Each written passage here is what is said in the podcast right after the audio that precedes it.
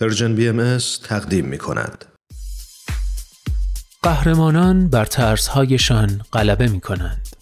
قهرمانان به فراتر از خود می نگرند. قهرمانان دنیا را نجات می دهند. گاه با قدرتهای جادویی و گاه بدون جادو بدون شنل بدون نقاب قهرمانان بی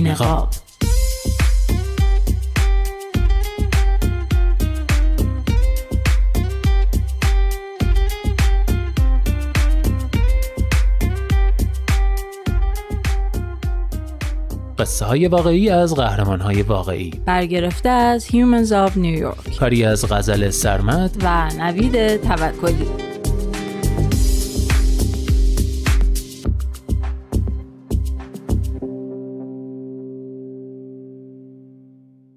قهرمان چهل و ششم. مامان مهاجر سخت کوش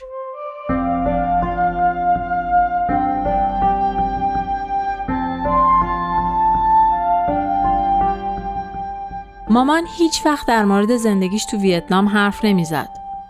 تنها موقعی که بهش اصرار کردم توضیح بده وقتی بود که تو دبیرستان باید شجر ناممون رو میکشیدیم و من ازش خواستم در مورد گذشتش برام بگه. مامان حتی نگاه همم نمی‌کرد. دستاش میلرزیدن. گریهش گرفته بود. گفت برای اینکه برسم آمریکا خیلی سختی کشیدم ولی می‌خواستم برای شما زندگی بهتری بسازم. واقعا هم برای ما زندگی خوبی ساخت. دوران بچگی ما عالی بود. مامان ما رو می‌برد موزه و کنسرت. هر سال یه سفر طولانی می‌رفتیم. من کنار بچه های ویتنامی دیگه احساس عذاب وجدان می‌کردم. چون اغلب مادراشون ساعتهای طولانی کار می‌کردن و هیچ وقت پیش بچه هاشون نبودن. ولی مادر من تحصیل کرده بود و کار خوبی داشت. مامان یکی از چهار تا زنی بود که تو اون دوره مهندسی خونده بود و به این قضیه افتخار می‌کرد. عکس فارغ و تحصیلیشو تو اتاق پذیرایی به دیوار زده بود. کنار یکی از عکسای من.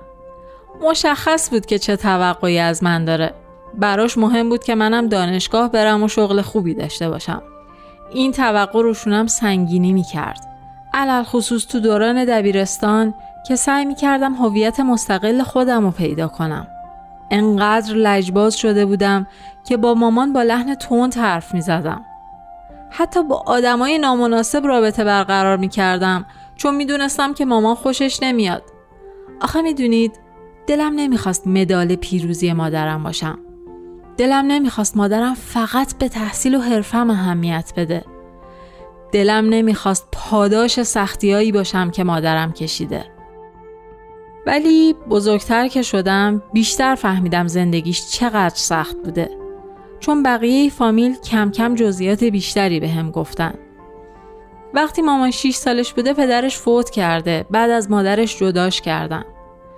مامان تو ویتنام شاهد خشونت و تجاوز بوده و نیمه شب با یه قایق از جنگ فرار کرده. کم کم متوجه شدم که چرا براش انقدر مهمه که من موفق و مستقل باشم. زندگی مادرم هیچ ثباتی نداشته ولی تمام تلاشش رو کرده بود که زندگی ما تا حد امکان با ثبات باشه. مثلا وقتی بابا کارش رو از دست داده بود ما حتی متوجه هم نشدیم. حتی همون سال رفتیم دیزنی ورلد. بنابراین حالا می‌فهمم که ما بچه ها چقدر خوششانس بودیم. البته مامانم سعی کرده تغییر کنه. حالا سعی می‌کنه منو همینطوری که هستم بپذیره و اخیرا به هم میگه بهت افتخار می‌کنم. که یکم عجیب ولی لذت بخشه.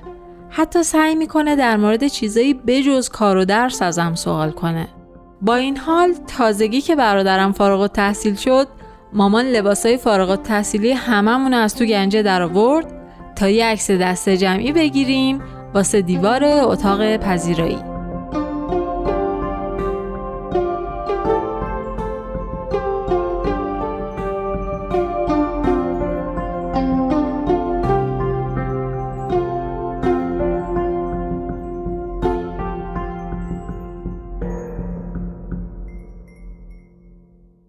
قهرمان چل هفتم پدر مادر شجاع من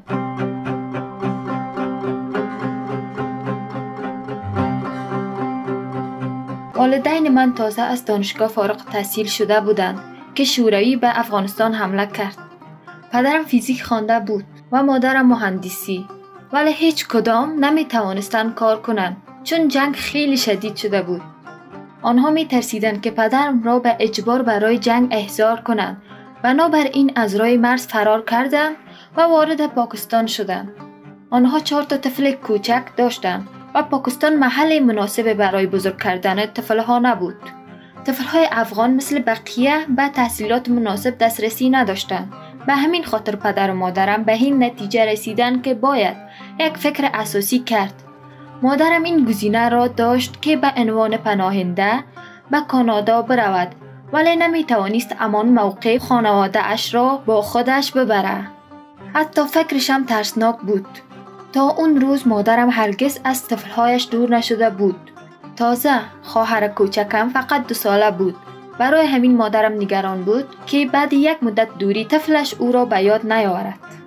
با این آل حاضر بود این فداکاری را انجام بدهد. البته بیشتر به این خاطر که فکر می‌کرد ظرف شش ماه برایش ملحق میشه. در واقع این سفر خیلی سختتر از تصور مادر بود. اول که رسیده بود کانادا جایی را نداشت و مجبور شده بود در پناهگاه زنان به خانما بماند. اما چون بلد بود انگلیسی صحبت کند توانست کارهای متفرقه انجام بده و پول جمع کنه و برای خودش آپارتمان بگیره. تمام پسندازش صرف یک تماس رای دوره هر دو هفته یک بار می همه ما خانه همسایه ما جمع می شدیم و هر کدام به نوبت یکی دو دقیقه با مادر خود حرف می زدیم. او زمان مادر دچار افسردگی شده بود ولی می گفت بعد از هر تماس تا چند روز حالش خوب بوده.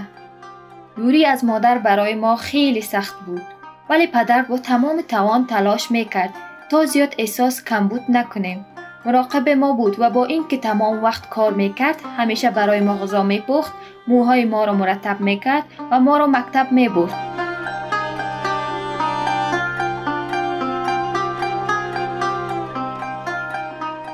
بالاخره بهار سال 1999 مادرم اجازه پیدا کرد که اسپانسر ما شود و ما توانستیم بریم پیشش. سه روز در راه بودیم. وقتی بالاخره رسیدیم کانادا خواهر کوچکم آنقدر خسته بود که پدرم بغلش کرده بود. وقتی مادرم ما را در فرودگاه پیدا کرد خیلی احساساتی شده بود. مستقیم دوید سمت خواهر کوچکم و ازش پرسید مرا می‌شناسی؟ سه سال گذشته بود. حالا خواهرم پنج ساله شده بود. یک کمی خجالت می‌کشید ولی بالاخره با صدای آرام گفت مادرم استی